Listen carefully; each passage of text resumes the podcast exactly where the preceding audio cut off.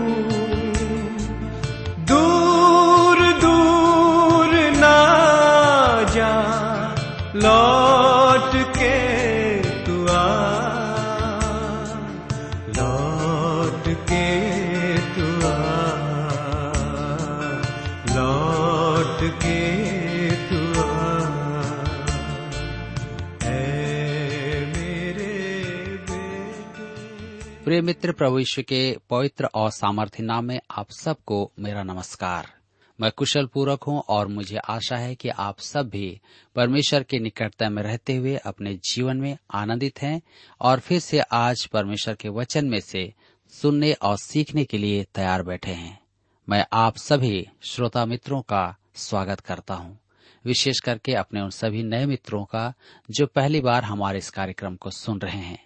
मैं आपको फिर से इस बात का स्मरण दिला दूँ कि हम इन दिनों में बाइबल में से नीति वचन नामक पुस्तक का अध्ययन कर रहे हैं और अब तक के अध्ययन में हमने अपने जीवन में बहुत सारे आत्मिक लाभों को ग्रहण किया है। आज हम नीति वचन के आखिरी अध्याय का भी अध्ययन करेंगे और इसी के साथ नीति वचन के अध्ययन का समापन भी होगा। लेकिन इससे पहले कि हम अपने अध्ययन में आगे बढ़ें, आइए हम सब प्रार्थना करें और परमेश्वर से आज के अध्ययन के लिए सहायता मांगे। हमारे सामर्थ्य और जीवित पिता परमेश्वर, हम आपको धन्यवाद देते हैं। आपकी स्तुति, आपकी प्रशंसा और बड़ाई करते हैं। आज के सुंदर समय के लिए, जिसे आपने हम सबके जीवन में दिया है, ताकि आपके वचन, नीति वचन में से अध्ययन कर सके। आज जब हम आपके वचन में इसे सीखते हैं, हमारी विनती है कि आप हमारे प्रत्येक श्रोता मित्रों को अपनी बुद्धि, ज्ञान और समझ प्रदान कीजिए, ताकि हर एक जीवन जब आपके वचन में से सुने तो निश्चित रूप से आपका वचन प्रत्येक के जीवन में कार्य करने पाए। हमारी प्रार्थना उन भाई बहनों के लिए है जो बीमार अवस्था में हैं, जो निराश हैं, तनाव में हैं या किसी न किसी रूप से अपने जीवन में परेशान हैं। आप उन्हें छुटकारा दीजिए और अपने वचन के द्वारा उन्हें शांति दीजिए। आज के इस समय फिर से हमें से प्रत्येक को आपके हाथ में सौंप देते हैं। बड़े धन्यवाद के साथ प्रार्थना यीशु के नाम से मांगते हैं। आमीन।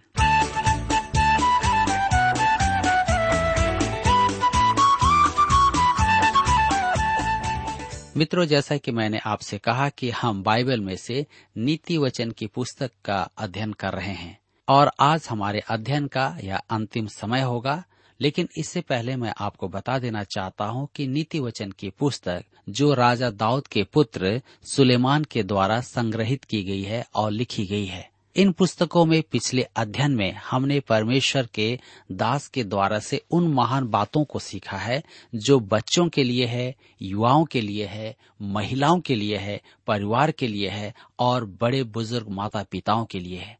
मैं समझता हूँ कि इस प्रकार की शिक्षा हमें और कहीं नहीं मिलती है। यहाँ तक कि हमें जीव जंतुओं से भी शिक्षा दी गई है। चीटियों से, टिड्डियों से छिपकली से और अन्य प्रकार के जीवों से, ताकि हम उनसे भी उन बातों को सीख सकें जिसे परमेश्वर हमें सिखाना चाहता है। मेरे मित्रों, हम अपने अध्ययन के अंतिम पड़ाव में पहुँच चुके हैं। आज हम देखेंगे नीति वचन उसके तीस अध्याय के अंतिम भाग और नीति वचन के अंतिम अध्याय को। तो आप मेरे साथ तैयार हो जाइए और निकाल लीजिए नीति वचन की पुस्तक, तीस अध्याय उसका अट्ठाईस पद। नीति वचन तीस अध्याय, उसका अट्ठाईस पद।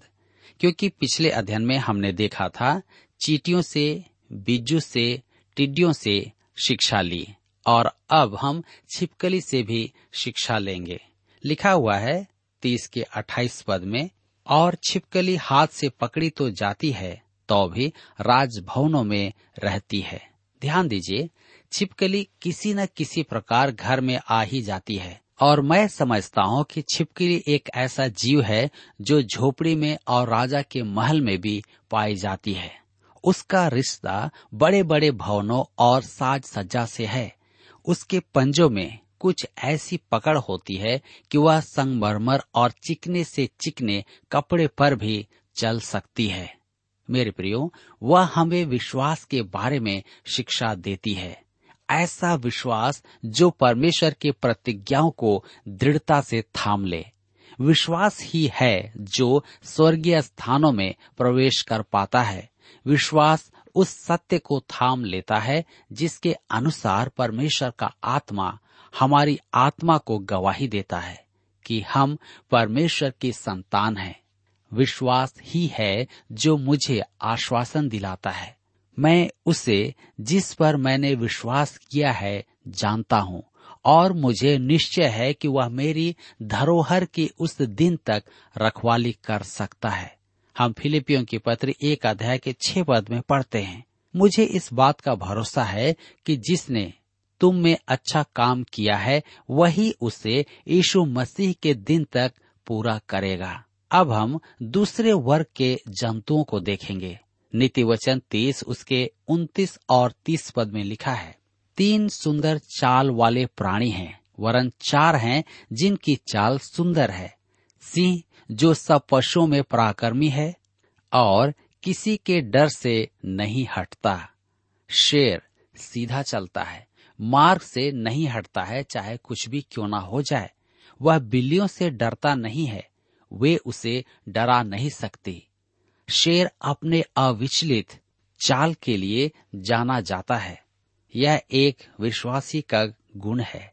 जब वह विश्वास के लिए यत्न से प्रयास करता है तो ऐसा ही चाल चलता है। मुझे इससे प्रेरित पौलुस का ध्यान आता है, जिसने कष्ट और पीड़ाओं में भी कहा, प्रेरितों के काम बीस अध्याय उसके चौबीस पद में, मैं अपने प्राण को कुछ नहीं समझता कि उसे प्रिय जानू वरन यह कि मैं अपनी दौड़ को और उस सेवा को पूरी करूँ, जो मैंने परमेश्वर के अनुग्रह के सुसमाचार पर गवाही देने के लिए प्रभु यीशु से पाई है। मेरे विचार में आज कलिसिया श्राप ये मध निषेध वाले प्रचारक और चिकनी चुपड़ी बातें करने वाले कलिसियाई सेवक हैं। इंग्लैंड के राजा क्रोमवेल को निर्भीक राजा कहा जाता था। उससे कारण पूछा गया तो उसने कहा, मैंने सीखा है कि जब आप परमेश्वर का भय मानते हैं तो मनुष्य का भय कभी नहीं मानेंगे। विश्वासी का जीवन ऐसा ही होना चाहिए। अब आता है एक कुत्ता का उदाहरण। नीति वचन तीस, उसके इकतीस पद में हम पढ़ते हैं। लिखा हुआ है, शिकारी कुत्ता और बकरा और अपनी सेना समेत राजा। विश्वासी को शिकारी कुत्ता होना है। अर्थात उसे कमर कसकर अपने सामने जो दौड़ है, उसे धीरे से दौड़ना चाहिए। इब्रानियों की पत्री, बारह अध्याय, उसके एक और दो पद में लिखा है, इस कारण, जबकि गवाहों का ऐसा बड़ा बादल हमको घेरे हुए है तो आओ, हर एक रोकने वाली वस्तु और उलझाने वाले पाप को दूर करके वह दौड़, जिसे हमें दौड़ना है, धीरज से दौड़े। और विश्वास के कर्ता और सिद्ध करने वाले यीशु की ओर ताकते रहें, जिसने उस आनंद के लिए जो उसके आगे धरा था, लज्जा की कुछ चिंता न करके क्रूस का दुख सहा और परमेश्वर के सिंहासन की दाहिनी ओर जा बैठा। मेरे प्रियो, बकरा, यह पहाड़ी बकरा है जो पहाड़ की ऊंचाइयों में अपनी सुरक्षा बोध करता है। शिक्षा अति सुबोध है। विश्वासी यदि हबकूक के समान ऊँचे स्थानों में विचरण करेंगे, कठिन समय में आनंद करेंगे तो हम पाएँगे हबकूक की पुस्तक तीन अध्याय उसके सत्रह से उन्नीस पद में वह कहता है, चाहे अंजीर के वृक्षों में फूल न लगे और न दाखलताओं में फल लगे, जलपाई के वृक्ष से केवल धोखा पाया जाए और खेतों में अन्न न उपजे। भेड़शालाओं में भेड़ बकरियाँ न रहे और न थानों में गाय बैल हो तो भी मैं यहवा के कारण आनंदित और मगन रहूँगा और अपने उद्धारकर्ता परमेश्वर के द्वारा अति प्रसन्न रहूँगा। यह परमेश्वर मेरा बल मूल है। वह मेरे पाँव हरिणों के समान बना देता है। वह मुझको मेरे ऊँचे स्थानों पर चलाता है। मेरे मित्रों, हब्बकूब इस बात का भरोसा परमेश्वर पर रखता है, क्योंकि वह जानता है कि परमेश्वर ही है जो उसे चलाता है, और उसके पीछे वह अपना जीवन व्यतीत करना चाहता है, क्योंकि वह उसका उद्धार करता है। मेरे मित्रों, यहाँ पर नीति वचन तीस अध्याय समाप्त होता है, और अब हम अपने अध्ययन में आगे बढ़ेंगे, और नीति वचन इकतीस अध्याय से देखेंगे। इस अंतिम अध्याय को राजा लंगवेल का भजन कहा गया है, परंतु इसका शीर्षक, यदि पत्नी चुनने का परामर्श हो तो अधिक अच्छा होगा। जी हाँ नीति वचन में यह बहुत ही महत्वपूर्ण अध्याय है। आइए आप मेरे साथ निकाल लीजिए नीति वचन इकतीस अध्याय, और उसके एक पद में लिखा हुआ है लमुएल राजा के प्रभावशाली वचन जो उसकी माता ने उसे सिखाए। मुझे पूरा विश्वास है कि यह अध्याय राजा सुलेमान के नीति वचन है, क्योंकि लमुएल नाम का कोई राजा नहीं था। सुलेमान को परमेश्वर ने यह नाम दिया था। दूसरा सामुएल की पुस्तक बारह अध्याय उसके पच्चीस पद में, अर्थात यह का प्रिय, लमुएल का अर्थ परमेश्वर का भक्त है। मेरे विचार में बत बतशेबा उससे प्यार से लमुएल बुलाती थी। यह पुत्र के लिए माता की शिक्षा है। प्रसंगवश, यह माता दिवस का एक अच्छा उपदेश है। नीति वचन इकतीस अध्याय के दो पद में लिखा है, हे मेरे पुत्र, मेरे निज पुत्र, हे मेरी मन्नतों के पुत्र। बदशेवा पूछ रही है, मैं तुझसे क्या कहूँ? वह सुलेमान से कुछ कहना चाहती थी, क्योंकि उसने उसमें उसके पिता दाऊद के गुण देखे थे। उससे दाऊद का पाप स्मरण था। मेरे विचार में वह बदशेवा का पाप नहीं था। मती रचित सुसमाचार एक अध्याय और उसके छह पद में लिखा है, दाऊद से सुलेमान, उस स्त्री से उत्पन्न हुआ जो पहले उरिया की पत्नी थी, बतशेबा का नाम नहीं लिया गया है। और मेरे विचार में परमेश्वर यह दिखाना चाहता है, वह पाप दाऊद का था, वह देख सकती थी। सुलेमान के सामने भी वही परीक्षा है। अतः वह उसे समझा रही है। वह उसे मन्नतों का पुत्र कहती है, अर्थात वह उसे परमेश्वर को अर्पित कर चुकी है। नीति वचन इकतीस उसके तीन पद में लिखा है, अपना बल स्त्रियों को न देना, न अपना जीवन उनके वश में कर देना, जो राजाओं का पौरुष खा जाती है। ध्यान दीजिए वह दाऊद को जानती थी और वह नहीं चाहती थी कि उसका बेटा जो राजा है, वह भी ऐसा ही कुछ काम करे। क्योंकि हर एक माता चाहती है कि उसका पुत्र एक अच्छा व्यक्ति, परमेश्वर का भय मानने वाला, परमेश्वर से प्रेम करने वाला बने।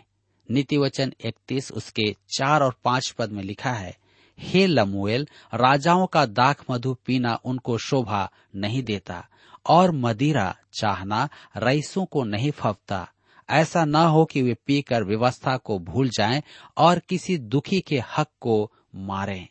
ध्यान दीजिए अधिकारी गण प्राय, मदपान करते हैं, परंतु यह उचित नहीं है, क्योंकि ये अधिकारी मदपान करके अपने होश खो देते हैं और ऐसे कार्यों को करते हैं जो उचित नहीं है, अपनी प्रजा के लिए और परिवार के लिए। इसीलिए सुलेमान की माता अपने पुत्र को इस बात से अवगत कराती है कि वह ऐसा न करे। नीति वचन इकतीस उसके छह और सात पद में लिखा है, मदिरा उसको पिलाओ जो मरने पर है, और दाख मधु उदास मन वालों को ही देना, जिससे वे पीकर अपनी दरिद्रता को भूल जाएँ और अपने कठिन श्रम फिर स्मरण न करें। वह सुलेमान को समझाती है कि मदिरा केवल औषधि के रूप में ही अच्छी लगती है और इससे हट कर लेने से तकलीफ़ होती है।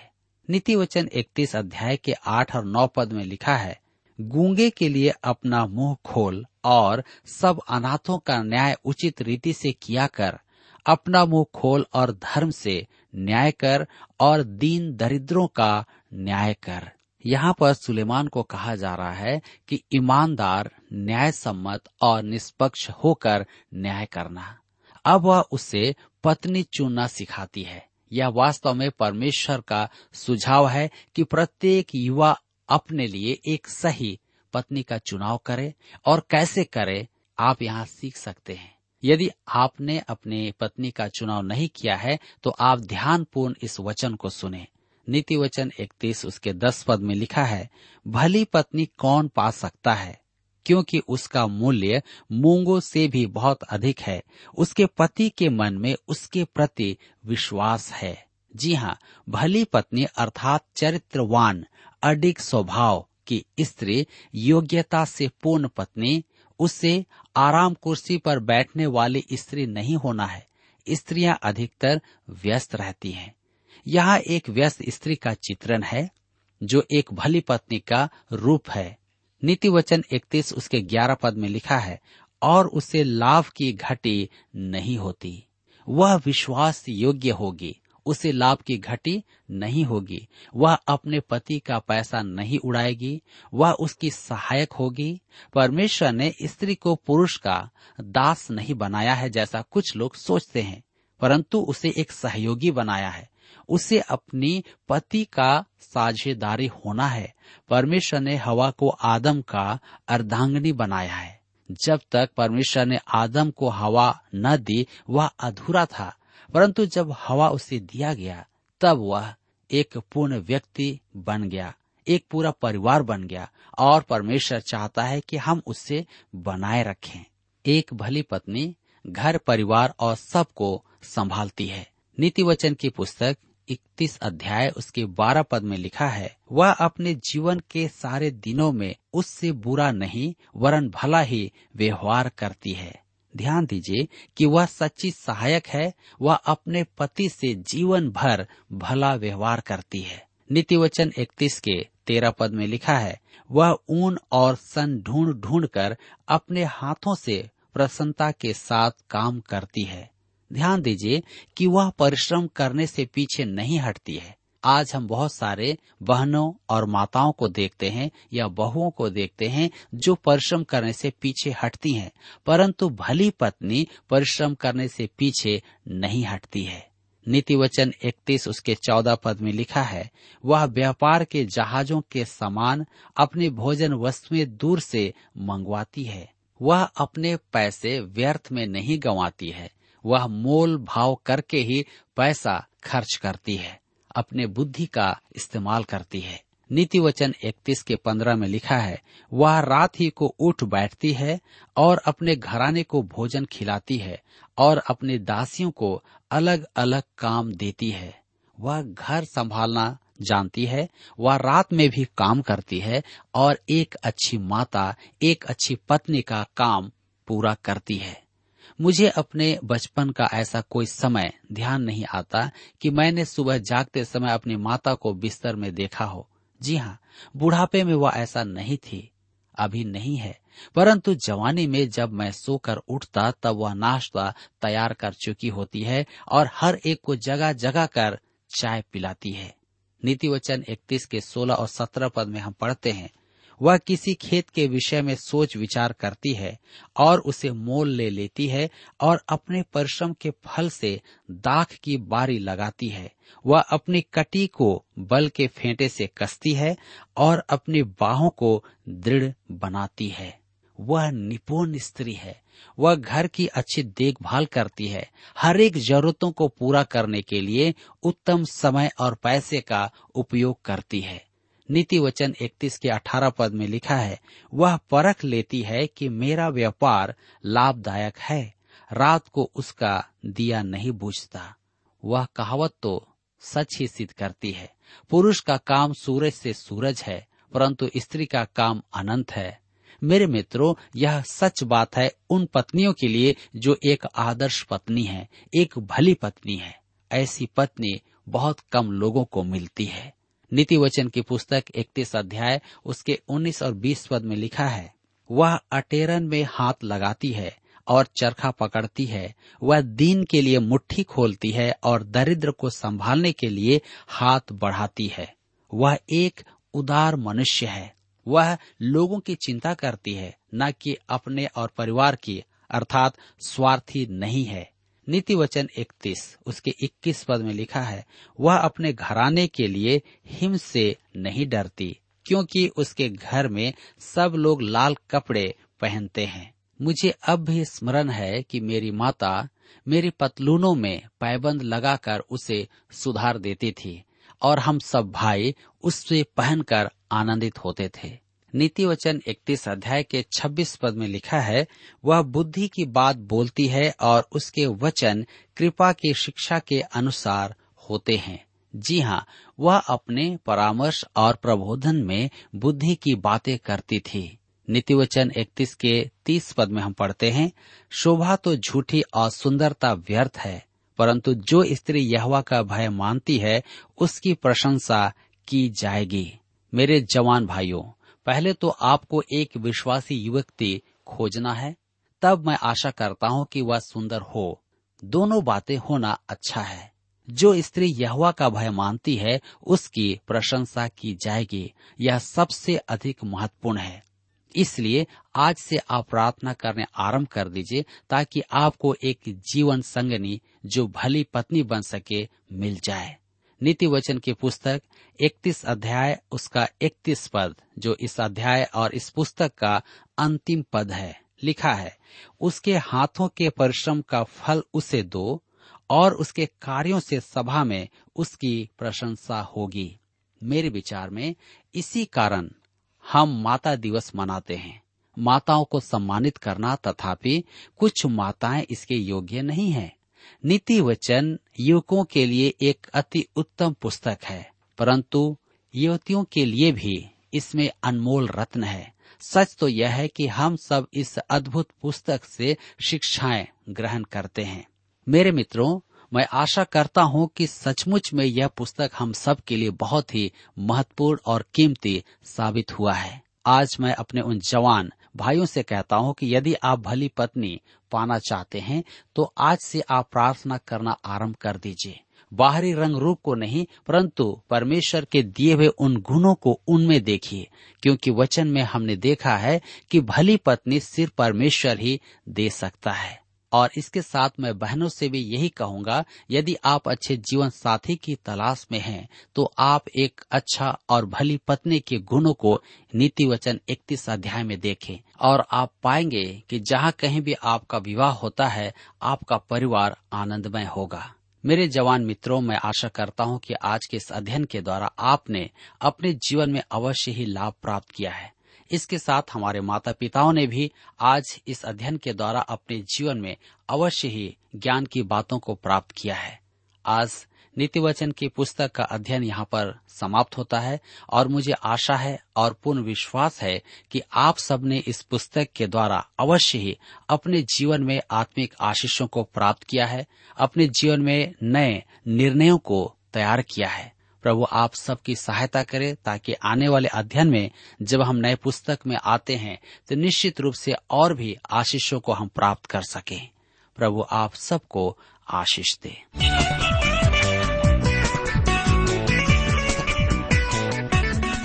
प्रिय श्रोताओ, अभी आप सुन रहे थे बाइबल अध्ययन कार्यक्रम सत्य वचन।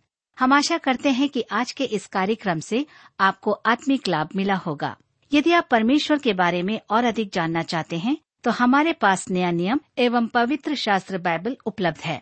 इन्हें प्राप्त करने के लिए आप हमें इस पते पर लिख सकते हैं। कार्यक्रम Satya Vachan T W R post box number चार तीन एक शून्य, नई दिल्ली, एक एक शून्य शून्य एक नौ। पता एक बार फिर सुन लीजिए। कार्यक्रम Satya Vachan T W R post box number four three one zero New Delhi one one zero zero one nine और हाँ श्रोताओं, याद रखें कि पत्र लिखते समय आपका नाम और पता साफ़ साफ़ लिखा होना चाहिए। इसके अलावा आप हमसे टेलीफोन के माध्यम से भी बातचीत कर सकते हैं, जिसमें हमारे काउंसलर या सलाहकार आपको सलाह देंगे। तो नोट कीजिए हमारा मोबाइल नंबर नौ नौ पाँच आठ आठ दो शून्य चार एक चार। याद रखें, double nine five eight eight two zero four one four. और हमारा दूसरा नंबर है zero nine six five one four double three three nine seven. याद रहे, शून्य नौ छ पाँच एक चार तीन तीन तीन नौ सात। इसके अलावा आप हमसे ईमेल के द्वारा भी संपर्क कर सकते हैं। हमारा ईमेल आईडी है Hindi T T B at T W R dot I N Hindi T T B at T W R dot I N श्रोताओ, इस कार्यक्रम को आप हमारे website radio eight eight two dot com पर भी सुन सकते हैं। इस website radio eight eight two dot com के बारे में अपने मित्रों को भी सूचित कर दें। और अब इसी के साथ हमारे कार्यक्रम का समय यहीं पर समाप्त होता है। अगले कार्यक्रम में आपसे फिर मुलाकात होगी। तब तक के लिए हमें आज्ञा दीजिए। नमस्कार।